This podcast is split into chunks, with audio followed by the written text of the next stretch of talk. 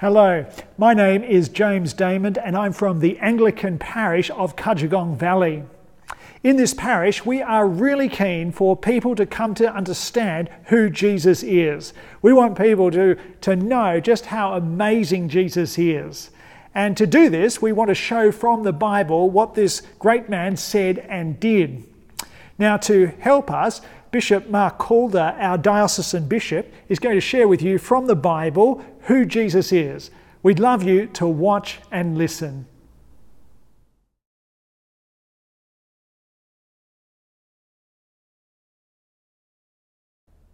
This commanding figure who changed the course of history, who changed our calendar, whose name people take on their lips in extraordinary ways, whose teaching is embedded in our history and our culture and our literature without people even realizing, who is he?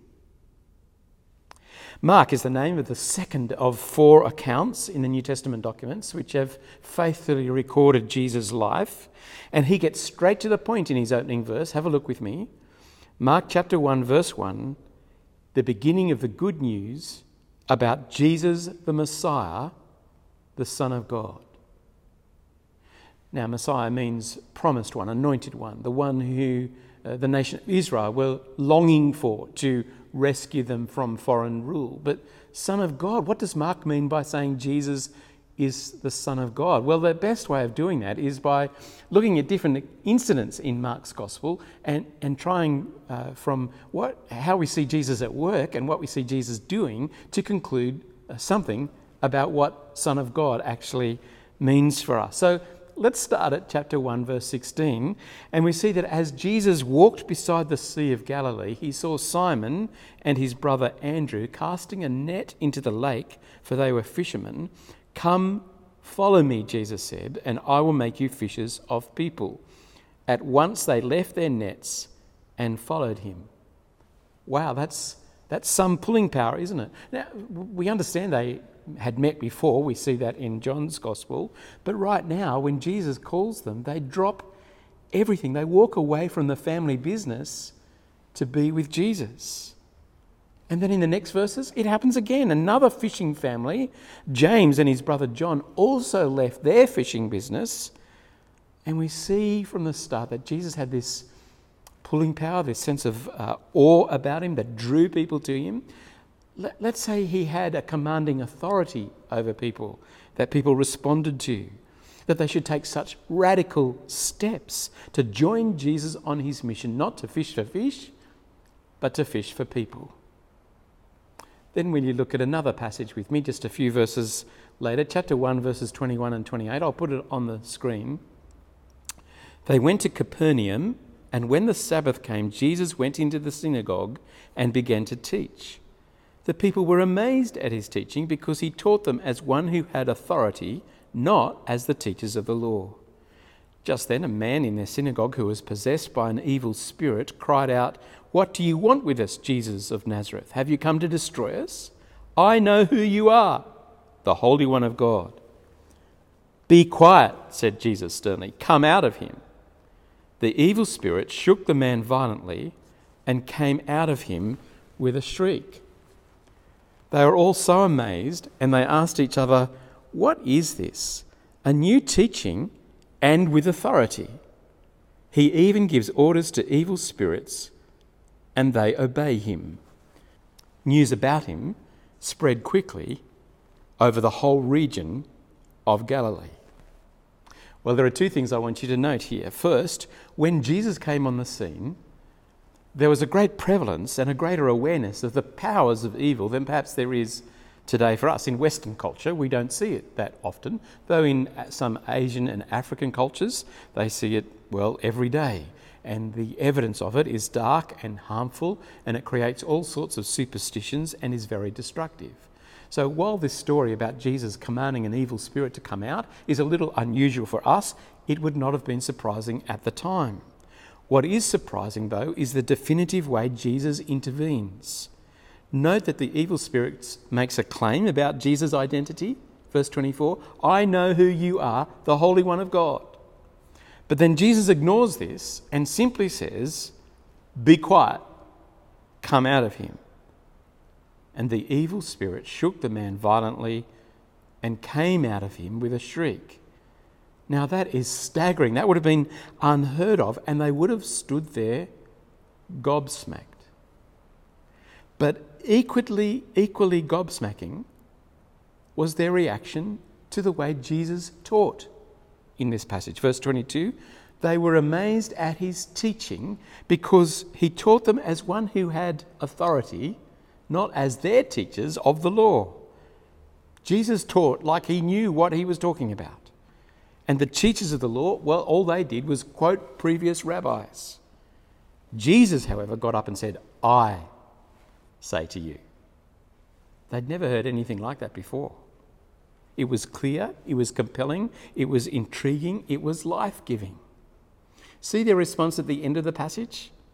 The people were all so amazed that they asked each other, What is this? A new teaching and with authority. He gives orders to evil spirits and they obey him. News about him spread quickly over the whole region of Galilee, and you can understand why. So, we're putting together here a picture of this Jesus. He has authority authority over people. Come, follow me over evil spirits. Come out. Authority as a teacher. I say to you. Now, let me ask you have you ever tried to get someone in a wheelchair through a crowd where there's loads of people and it's all tight? This is pre COVID, of course. And it's very hard to get someone to the other side of the crowd where, the, where you want to go, to the other side of a, uh, an arena or a showground, etc., when the crowds are so tight. That's something of the scene in this next incident I want to show you uh, from Mark chapter 2. I'm not going to read that passage uh, to you now. You might have heard me read it before. But Jesus has come to a kind of a home base at Capernaum, and word is spreading. He attracts crowds wherever he goes. People come to him from everywhere, and as, the, as soon as the word is out that he's at home, people throng to the place. He preaches, and people love it and more come. Some men uh, come who have a mate who can't walk. They try to get him through the crowd to Jesus because they've heard of Jesus healing people just like him. He's not in a wheelchair, he's on a stretcher. They're determined, though, to get help to their mate. So determined that they go up on the roof, there's probably stairs up the side, and they begin digging a hole through the roof of the, of the house where Jesus is. Can, can you imagine? Jesus is talking, he feels something perhaps falling on his shoulder, and he looks up, and a hole is developing in the roof. Such a substantive hole that they can lower the man down in the mat, on the mat, right in front of Jesus. Well, they must be good mates. I'm not sure how the owner of the house felt at this point. Um, but they work this way of lowering the man on the, on the mat, and he's there right in front of Jesus' eyes you can imagine the, the, the people that have let him down, uh, they're looking down from above and they're saying, Well, what's going to happen now?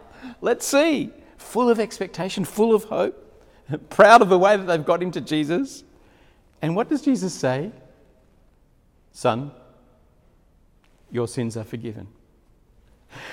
you can imagine the reaction of the men up there. They're calling down and saying, No, excuse me, Jesus. Uh, that's very nice about forgiveness and everything, but he can't walk. We want, to, want you to help him to walk. There's been some misunderstanding. Why does Jesus mention his forgiveness right at this point? Two things for us to note. Jesus is actually pointing out that forgiveness is this man's greatest need. Yes, he can't walk, and that has all sorts of social implications at that time, but his greatest need is for his sins to be forgiven because that's everyone's greatest need. That's your greatest need. That's my greatest need. You don't want to be turning up face to, God, face to face with God at the end of time unforgiven. That is for sure. The second thing to say about this is who does Jesus think he is going around declaring forgiveness? That's quite presumptuous, isn't it? And, and the teachers of the law, they pick this up. They weren't impressed. Did you notice what they said? Why does this fellow talk like this? He's blaspheming. Who can forgive sins but God alone? And you know what? They were absolutely right. Only God can declare forgiveness in the way Jesus did here. What is this telling us about who Jesus is? But you see, how would you ever know that sins have been forgiven? There's no, you don't change colour or anything like that. There's no visible sign of forgiveness of sins. So Jesus does something here to demonstrate his power. He tells the man, Get up. Get up, take your mat, and go home.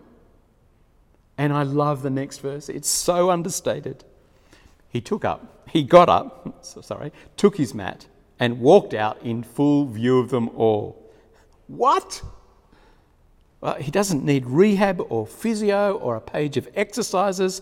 He is completely and utterly and wonderfully healed. He just gets up and walks out.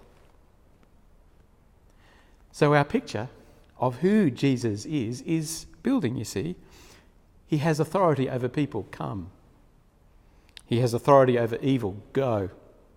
He has authority as a teacher. I say to you. He has authority to forgive sins. Your sins are forgiven. And he has authority to heal. Get up. What do you make of that? Let me tell you about a lady who had been sick for 12 years and a little girl who was 12 years old. It's over in Mark chapter 5. One of the rulers of the synagogue, named Jairus, uh, fell at Jesus' feet, desperately anxious for his little girl who was dying. Jesus agrees to help and sets out with, Jesus, with Jairus, but he's suddenly interrupted. A woman who had been suffering from bleeding for 12 years, and women watching this will know more about that, what that means than, than I do. And she was determined just to get to Jesus, just to, just to touch his clothes in the hope that some of his power would rub off and that she would be healed. She got close enough just to touch the, the tip. And right at that moment, she knew that something had changed. She stopped bleeding and she felt in herself that she was free from her suffering and from the social isolation and religious isolation that she had known for all that time. Jesus drew her out in conversation and assured her that she was indeed healed because of her faith. But in the time all that had happened, bad news, dreadful news. Jairus' daughter is dead. And someone had come from Jairus' house and brought word telling him not to bother Jesus anymore. The assumption was now that she was dead, there was nothing more Jesus could do. Jesus thought otherwise and told Jairus simply to trust him. So he turned up at Jairus' house. Everyone, understandably, is distraught. But Jesus took command. He took the little girl's mum and dad, along with three of the closest disciples, and went into where the girl was laid out, and simply and wonderfully took her by the hand and said to her, Little girl, get up. What was going to happen? You can, you can imagine mum and dad watching on anxiously. Did she slightly move? Is something happening?